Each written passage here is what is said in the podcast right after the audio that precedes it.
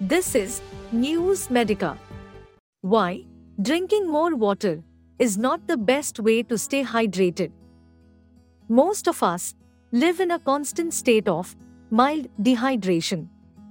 You might spot the clues in the form of afternoon fatigue, a foggy head, chapped lips, dry eyes, bad breath, headaches, urinary tract infections, or constipation.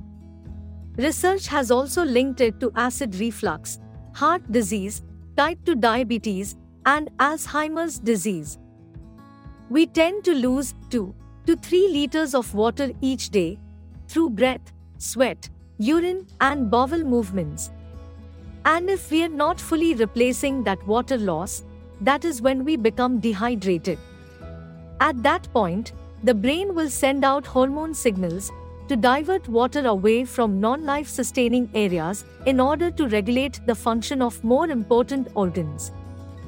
Research shows that even minor dehydration can make both major and minor aches, joint pain, migraines, and post surgical pain. In a study published in 2014, brain scans revealed that when participants' hands were plunged into iced water, there was greater activity in the areas relating to pain. When they were dehydrated compared with when they were hydrated. Experts at Harvard University School of Medicine say even low levels of dehydration can increase the risk of a heart attack in people with heart disease.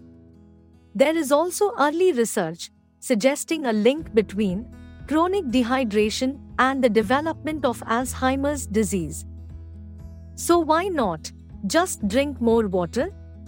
Too much water can flush out vital nutrients and minerals from your cells and tissues, harming your health.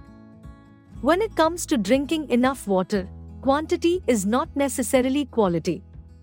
Hydration can mean a better mood and academic results for children, headaches, bloating, and chronic diseases. The key to good hydration lies in absorption and getting the right kind of water.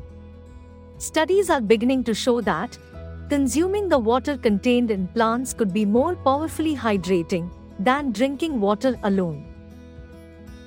Source Daily Mail. You were listening to News Medica.